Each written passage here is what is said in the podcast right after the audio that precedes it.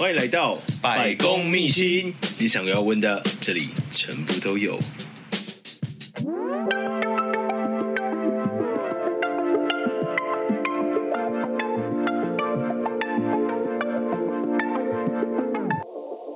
Hello，大家好，欢迎来到百公秘辛。我们今天邀请到的来宾是玉，嗨嗨，大家好，嗨，十里好。对，我想问一下，玉，你是本身是做什么工作的？我是做一个很色的工作，很很色的工作，对，充满设计的工作。我想说，为什么是跟施宇先生录音的时候就特别要讲说，因为我是很色的工作，因为我觉得这开头需要有点失礼。好，没有问题。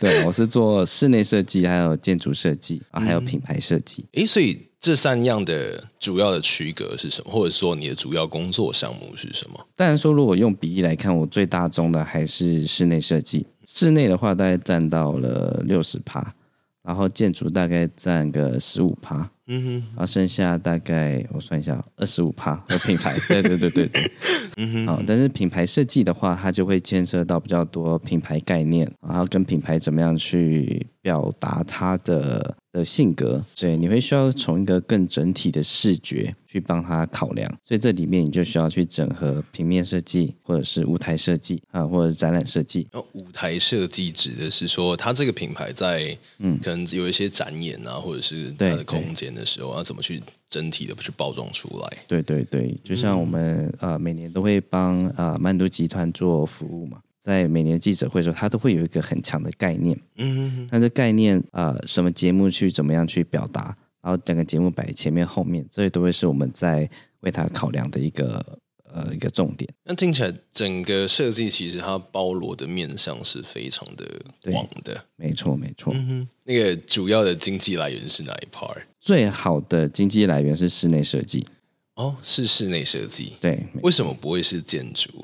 哦，建筑的话，它就是一个比较复杂的专业，嗯，但是建筑就是因为它复杂，所以它分工也很细，所以建筑的话，你施工就必须得要给呃专业的那个营造厂来做，嗯哼，所以那部分没办法，就我们说最好赚的就是施工这这部分，嗯，但啊，但是变成说在建筑部分，我们只有赚设计费，然后在室内设计的部分，就是我们可以把这施工放到我们业务范围内。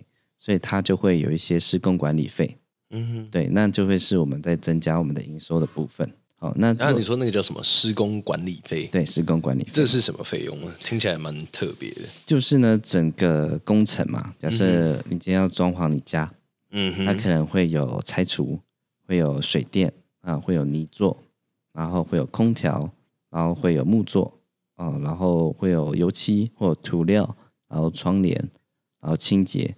就是会有非常非常多的工项，我们会帮你整合在一起。嗯哼，所以你就可能只要找我们的公司，他我们就会帮你把从设计到呃施工完成，全部帮你一次搞定。嗯哼，哼，对。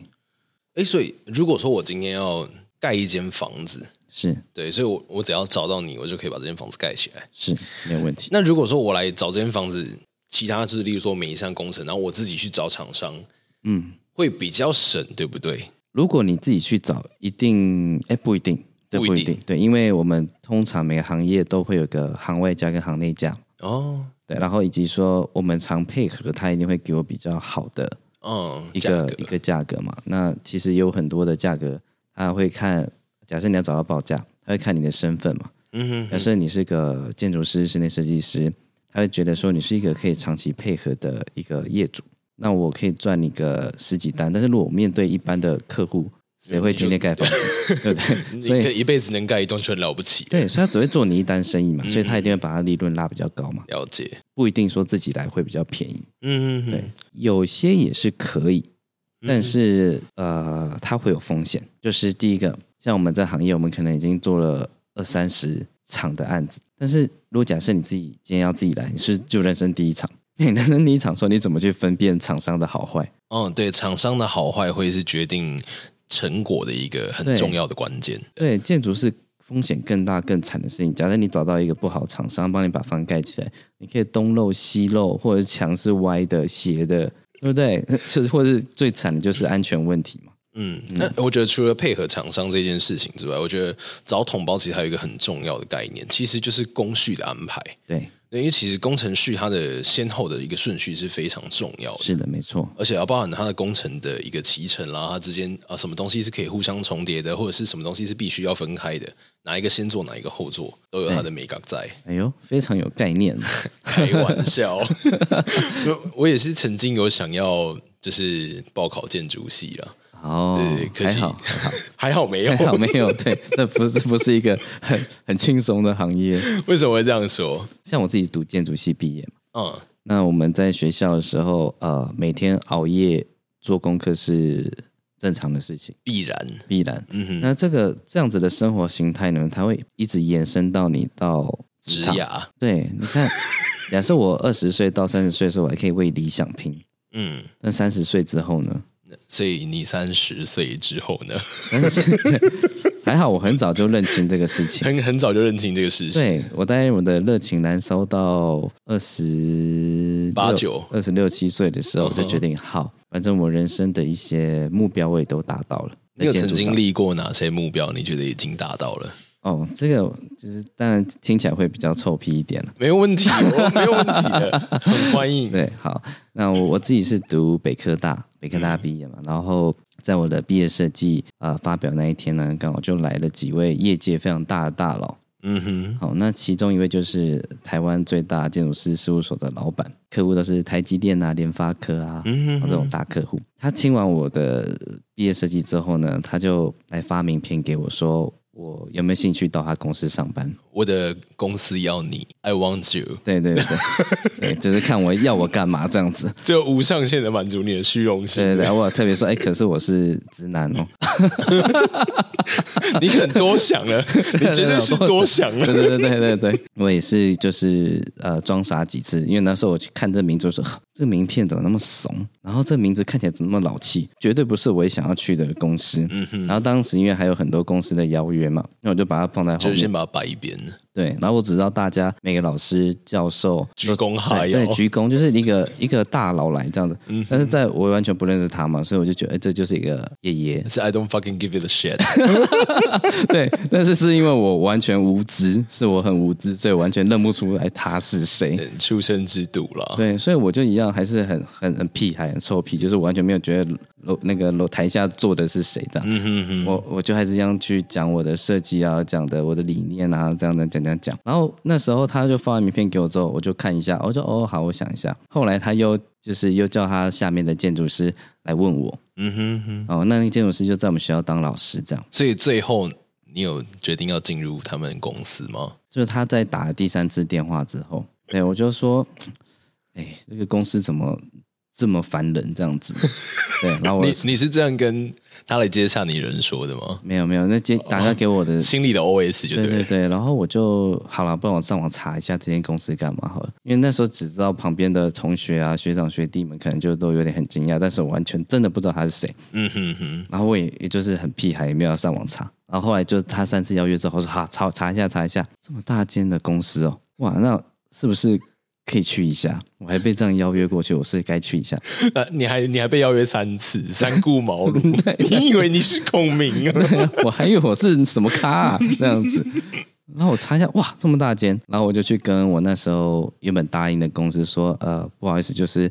因为我这间公司看起来很棒，那我我可不可以去那边上班？这样？那你这样跟别间公司说吗？对对对对，你没有直接被黑单吗？业界直接挂黑单这样？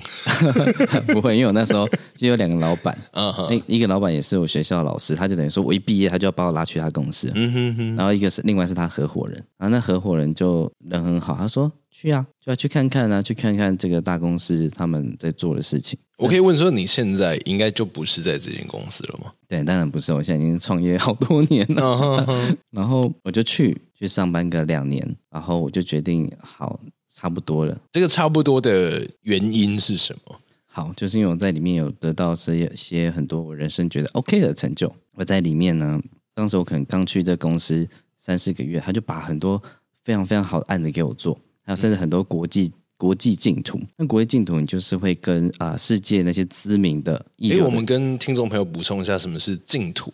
好，净土就很像，假如今天要盖一个大楼，嗯哼，就会有个主办方，他可能是政府，他可能是私人机构，他就会发邀请，或者是他就说，反正你全世界建筑师都可以来比赛。那比到第一名的人，你就拿到这个设计这栋大楼的资格权。只有资格权有，当然会有奖金吗？对，就是你可以跟他签约，那、啊、你签约之后，你就有设计费可以拿。哦，对，就是假如你第一名，你可以设计费可能是几千万或几亿。嗯哼，但是你二三名就可能啊五十万、三十万，还还是听起来很多啦。画一张图三五十万，有没有？我跟你讲，所有去比的呢，你的成本一定是几百万啊！真的、哦。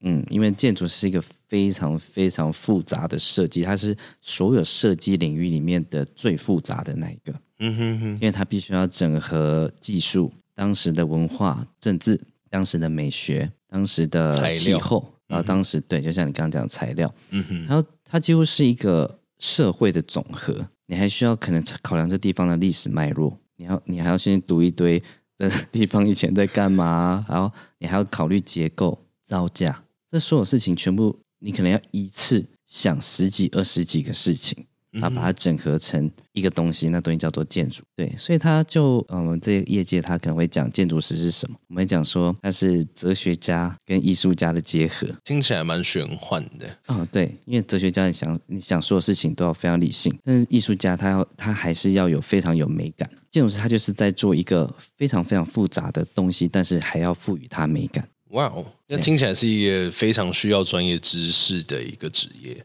对，而且他的专业知识之外，还需要去对于这个时代的各个领域的东西都要有所涉略，而且是要非常的就是 update 到最新的一个状态，你才有办法去做出说最符合当下那个时代的建筑物。对。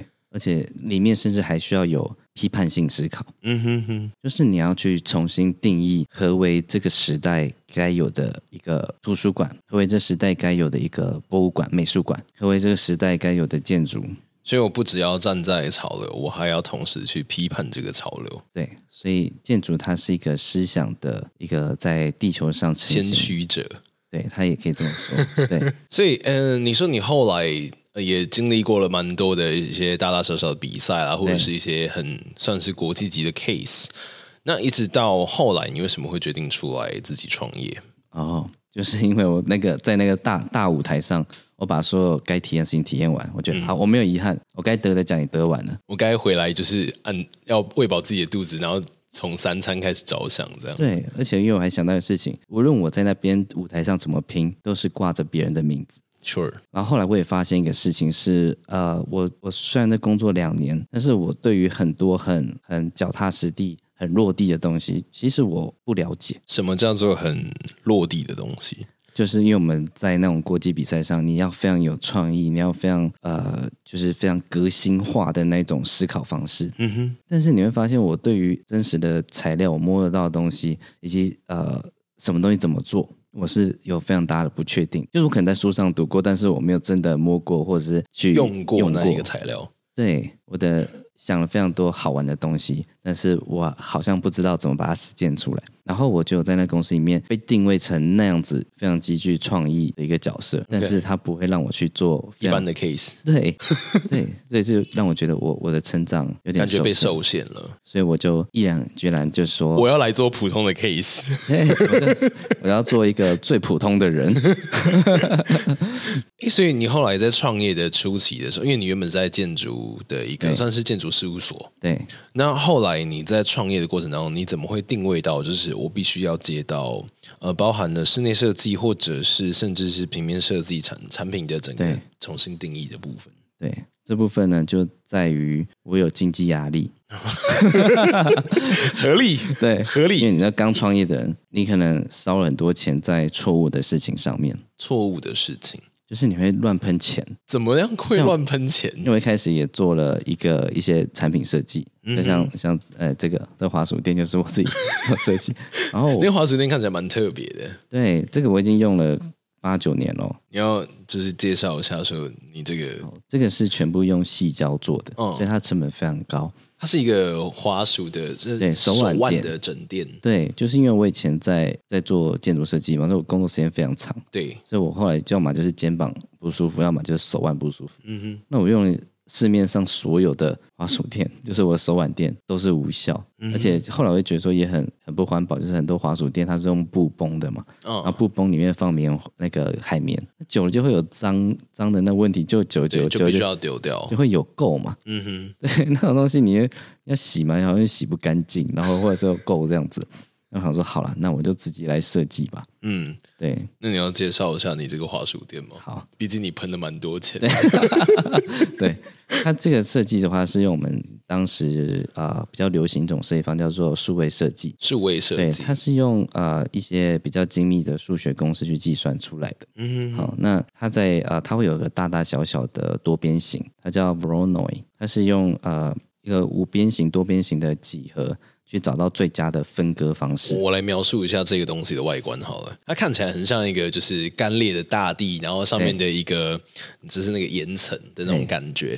然后它的呃，其实整体的那个高高低低的那个弧度，其实它是它是一个有弧度的东西。然后再加上它本身的细那个材质是细胶的，对，所以其实手腕放在上面其实是蛮舒服的。对，那它上面这个裂缝的算是要透气的吗？哦，对，哎，你很会形容，因为它就是。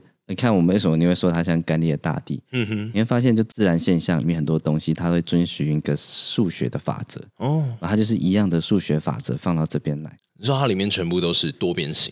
对。然后为什么它有大大小小？那小小的东西是不是在集中在中间？对，中间。是因为我们手腕在这地方灵活度比较高，你会发现比较小的那个它比较软。哦就比较软的时候，你在手腕灵活呃活动的时候，它就跟着你移动。嗯、但比较大颗的，它灵活度就低，因为它是比较不会碰，就是移动到的地方。对，它比较不会移动到的地方，它就需要支撑。对，它就需要比较大块的哦来支撑你的手。所以为什么这看起来就是只要几百块就买到的东西，会让你花很多钱？哦、因为跟你讲，这成本超级高。八九年前，我想问一下，这个在成品有卖吗？就在成品没有卖，哦，是外面是没市面上是没有卖的，卖卖不到。对，所以你只是为了设计一个可以自己用的滑鼠垫，然后你就喷了一堆一堆钱。对，对我想自己设计一个我我喜欢的东西，但我想要大家来帮我买单。前前半部做到了，后半部还没这样。对，像我我这个当首批，我就世界就只做了五百个。嗯哼，现在呃，因为我这些后来也懒得卖，我现在带剩下。一百个在我老家吧，OK，对，因为后来还是有人陆陆续续在嘛，因为这外面都买不到，所以他们拿来送礼就会非常非常特别。而且像现在这样子的东西，它如果光制造，它可能成本就超过一千块啊，成本就超过一千块。对，因为细胶是很贵的材料，嗯哼哼，其实在那个研发过程里面花了非常多钱在打打样模型啊，嗯，然后再试材料。好，所以你前期的时候就是做了这些对花大钱的喷钱的事，因为你到年轻人嘛，就觉得我今天做一个产品呢，我一定可以一鸣惊人，嗯哼，我一定会让世界看到我。然后做完之后，哎，发现只有老家的仓库看到你，后 来发现说，哦，我这光这边有人订货邮寄这个事情，我就觉得好累哦。所以后期就接了平面设计跟啊，应该说室内设计跟就是。产品的对产品啊，包装啊，平面设计啊，嗯、我什么都接，什么都接，因为就是小强啊，你就是要活下去，我为了要吃饭。小强就是杂食性的生物嘛。我那时候刚开始，我可能几百块的平面设计，就叫我帮他设计一个名片，我也做。然后现在还做吗？我、哦、现在不做了。我想要说去死啊！这么便宜，这钱你想要买怎么设计？要叫我开电脑，至少要两千块以上这样。哦，对，但仅仅是开电脑这件事，现在两千块可能还会再想一下，思考一下。对对对对，其实我觉得，我觉得要我要替设计师说一句话是，其实真的不是大家看起来说哦，就是画一张图这么简单。对，因为你要叫他做好，你帮我做个 logo。其实我们在呃设计的过程当中，其实我们还是要必须要考量到非常多的事情。比如说，呃，我要设计你的东西，那这个 logo 它代表你的整个产业，所以它必须要符合你的品牌特性。然后再来是 logo，它在设计出来的，其实它本身在思考的过程当中，可能就花费了非常多时间。对，然后真的设计出一个 logo 之后，它后续。要能够应用在你的所有的一个视觉上面，也就是说，不管是你的文宣品啦，或者是你的场地啦，甚至是呃你的可能是交通运输的车辆啦，任何能够代表你们公司的东西，它都必须要呃从这个 logo 去延伸出来的。对对，所以说它其实要做一个整体品牌的一个呃设计，其实并不是那么的简单。没错，呃，大家对于平面设计呃外面的人啊，以前人都会叫做美工嘛，嗯哼，好，代表说全民对于这事情有一个误会，就是。设计它其实是有很大的成本在创意的，跟原创这个东西。那你想要有创意、有原创的东西，它后面成本其实非常的高，所以我要花很多很多时间去思考、去啊、呃、去试错，然后甚至画了，然后撕掉，画了再再撕这样子。我为了呃想要给你一个好东西，那当然有很多人觉得说，啊你就网络上抄一个给我就好，你就画了像这个，对，那当然就是你的选择，我也可以抄一个给你，但就是你以后会有自己的法律责任嘛，那你不要说是我帮你画的，那设计公司不挂名啊，对对，不挂名，那你自己负责，那你自己预想你自己的品牌想要做到什么规模，如果你今天做到了，哎，你不小心把你的品牌做起来，不小心嘛，不小心做起来，确实这也是不小心才会做到，大部分都不会做起来。是这样 就是看个人造业跟运气。嗯，那你不小心做起来的时候，人家发现你的品牌是抄袭的时候，很尴尬的一件事情。对，非常会很也会很难看的一个。而且就是当你一个品牌可能刚步上正轨之后，你又要重新的去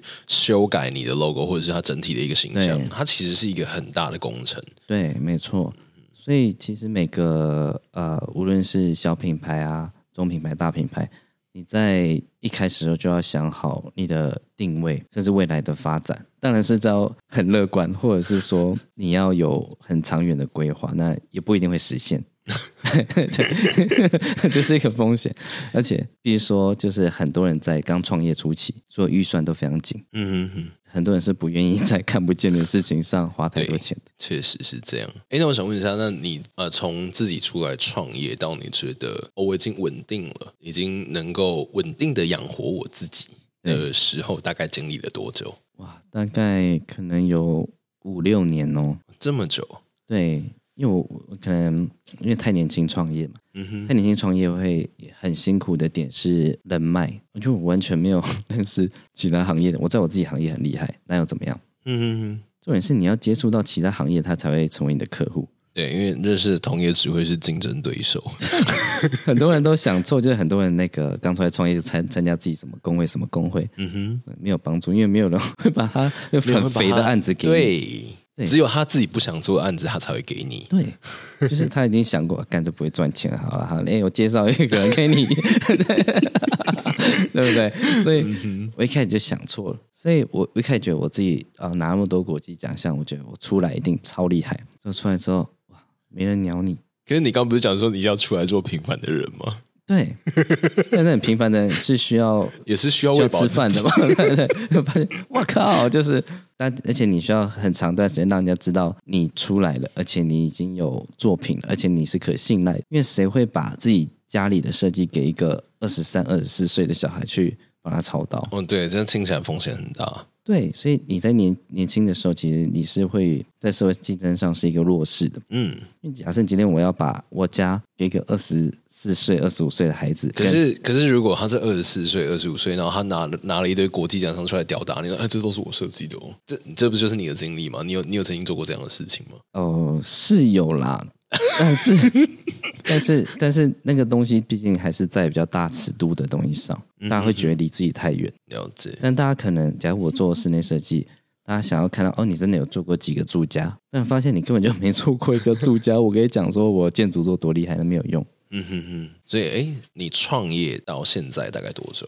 我创业到现在应该有七年八年了，听起来是一个蛮久的时间。毕竟七年之痒之后，开始就会想康小康换想要换工作之类的。其实你现在有这样的想法吗？应该没有。呃，因为我的想法是说，啊、呃，我现在的本业嗯就很稳定，然后因为你经验也多了嘛，然后你的配合厂商品质什么都很稳定，嗯哼，比较不会像刚出社会的那个或刚创业的人。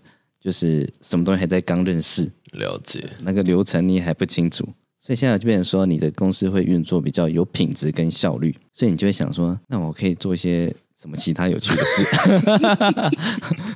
其实我刚我刚刚那个问题主要是想要问你说，嗯，能够支持你继续走下去的，也许可能是工作上成就感啦，或者是觉得在工作上遇到比较有趣的事情，或者是让你觉得啊。这份工作就是我要做一辈子的工作的那种感觉，成就感对、啊，在年轻的时候很多，就是你说在一间很大公司，然后去参加过很多比赛的时候，对，然后其实，在那之后，因为你开始要用自己的名字嘛。嗯哼，用自己名字之后，你拿到很多个新的案子，然后把它执行出来之后，刚开始都会觉得哇，我达到了一个我人生的目标。但是到现在，欢迎社会老屁股了，就是社会老屁股之后，我可以我可以先问一下玉，你现在几岁吗？啊，我现在三十一岁，所以三十一岁就可以在就是这个业界里面称称作一个老屁股。呃，不敢不敢，是我的心态，我心态的问题，我心态太有问题了，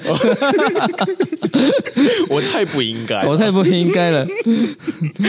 没有啊，我知道玉他是开玩笑，但其实是因为玉他本身在算是创业，应该说他开始在接触建筑这一个行业的时间会是比较早一点。那从一开始真的，不管是在大公司啦，或者是自己创业初期，他经历过的尝试也是很特别的多。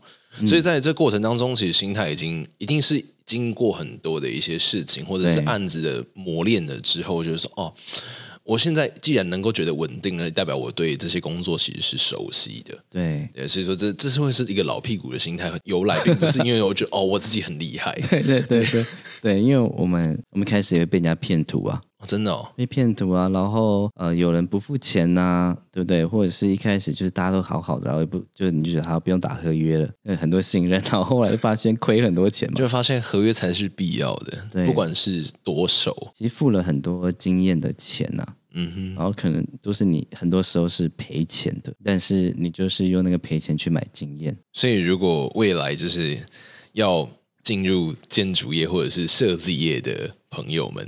对，就是希望你们大家自己的千万要就是想清楚，你们越呃能够花越少的钱，就获就能够获得越多的经验的时候，就是你们赚到的。